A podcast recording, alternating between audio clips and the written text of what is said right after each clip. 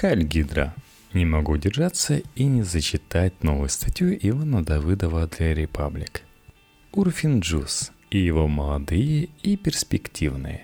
Явный смысл губернаторских отставок. Почему одних губернаторов меняют на других? Не надо нам об этом думать. Газета «Известия» сообщает, отставки губернаторов будут продолжаться – это плановый процесс смены элит, позволяющий бороться с плохими показателями, считает спикер Совета Федерации Валентина Матвиенко. Это первый абзац совсем короткой новости. Но там есть второй и прямая цитата. Это не компанейщина, а плановая ротация.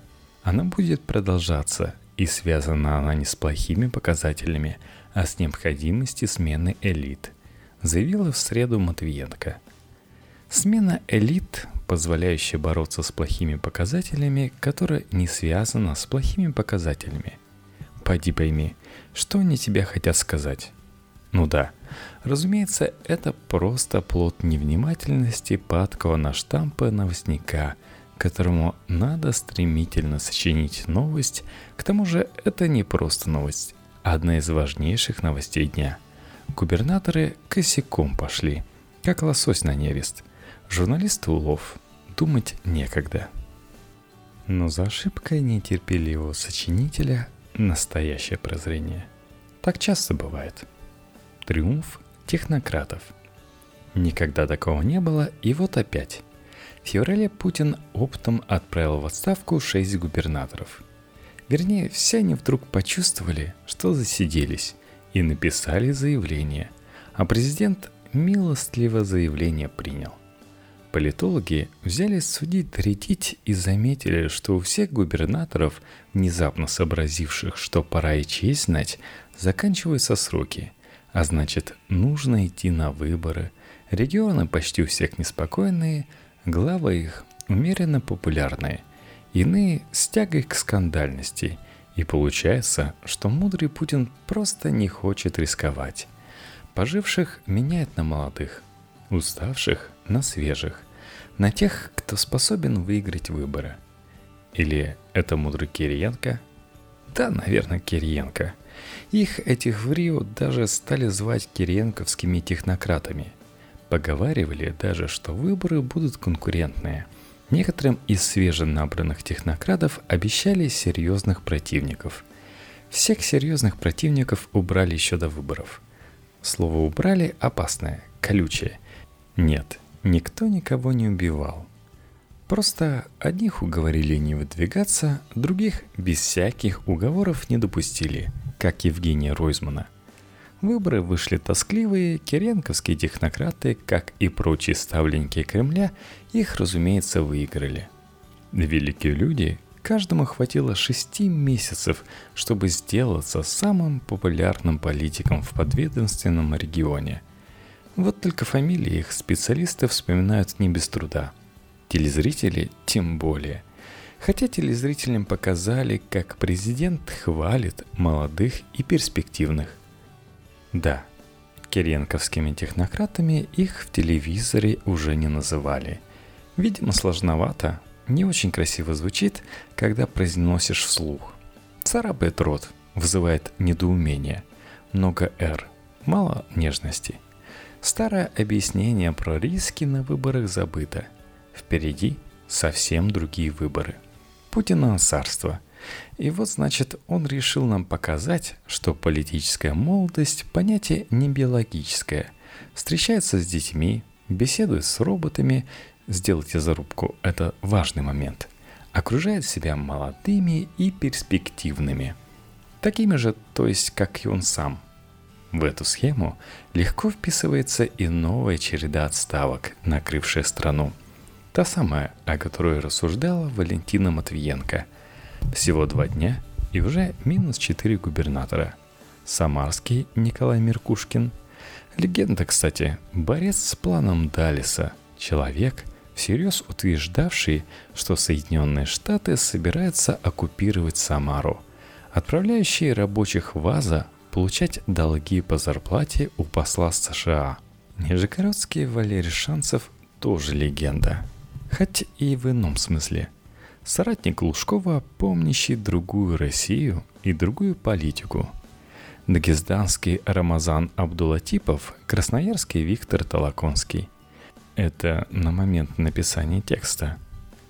Знатоки Поляны называют еще несколько фамилий и предрекают как минимум одно уголовное дело. Так тоже бывает. Последний пример – экс-глава Марии Эл Леонид Маргелов – тревожащий из узилища сердца упоительными стихами.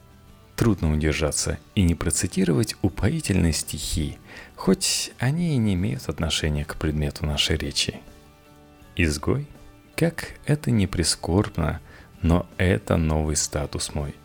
Коллеги бросили проворно, а я за них стоял горой.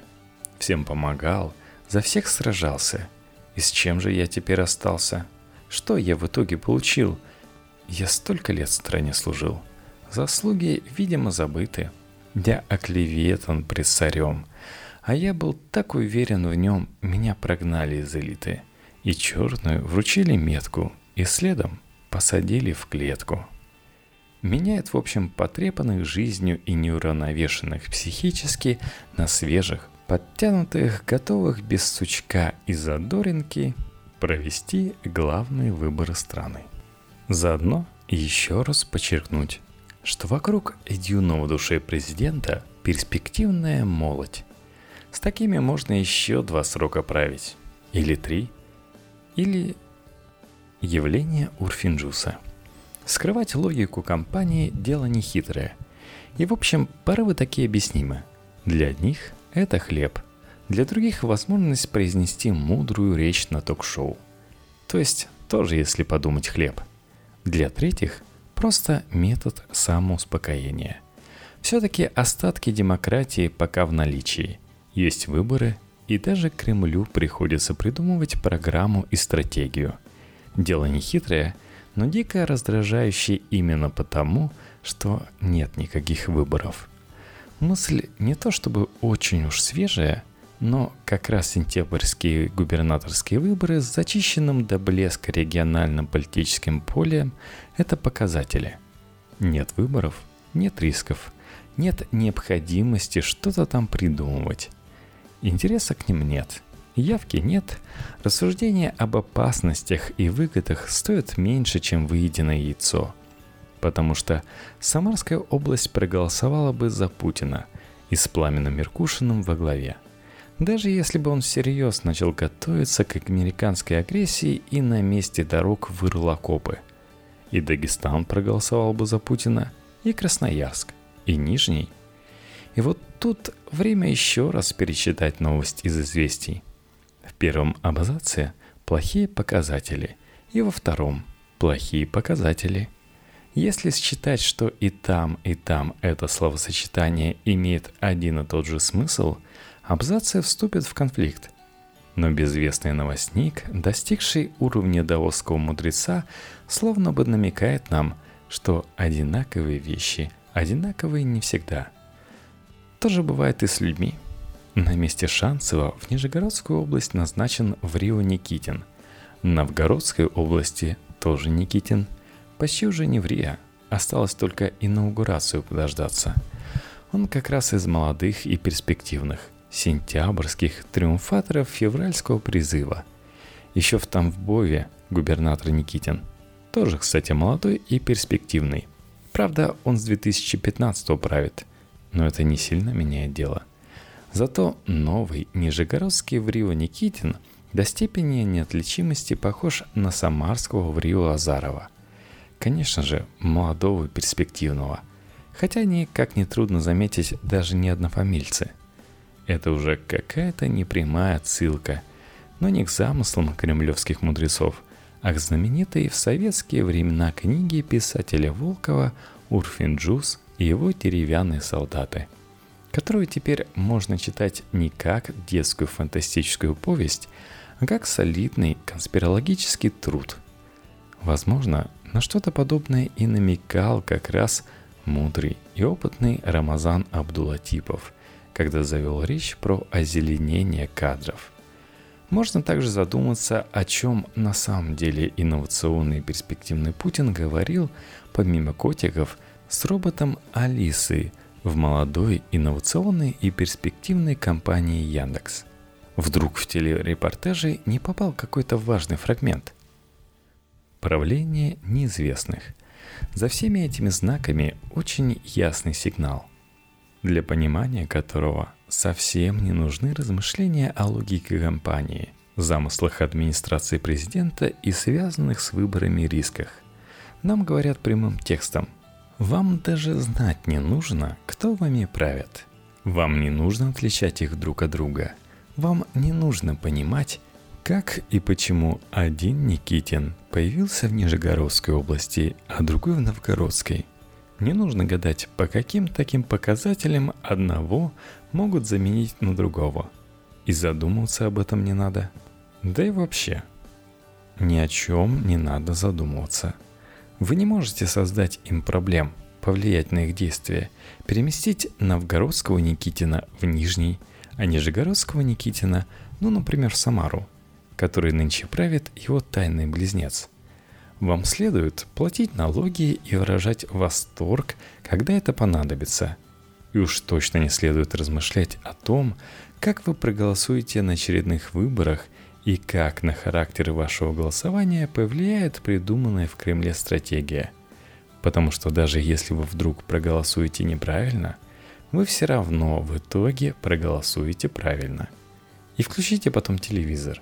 И мудрые люди в телевизоре объяснят вам – Зачем вокруг молодого душевого и перспективного во всех прочих отношениях президента молодые и перспективные губернаторы, фамилии которых вы уже не в состоянии запомнить? Когда-то давно, после того, как на похоронах очередного убитого в городе авторитета засветились несколько федеральных чиновников, я написал небольшой скетч, выдуманный некролог в газете «Российская малява», Верховный Совет ЕР, Президиум ЦК партии, Совет министров РФ и держатели общака с глубоким прискорбием сообщают, что вчера на зарковом году жизни после тяжелой и непродолжительной перестрелки скоропостижно скончался выдающийся общественный деятель, авторитетный предприниматель, верный сын церкви и народа Вася Сиплый – Сегодня в храме Христа Спасителя состоялась церемония прощания. Мероприятие вел патриарх Московский и всея Руси Мефодий. Присутствовали премьер-министр РФ Владимир Владимирович Путин, президент РФ Никита Джугурда, мэр Москвы, пожелавший остаться неизвестным, представители общественных организаций – Сеня Клык, Арсен Таганский, Ахмед Хромой и другие официальные лица – так вот, тогда казалось, что фраза про мэра, пожелавшего остаться неизвестным, это смешная, удачная шутка –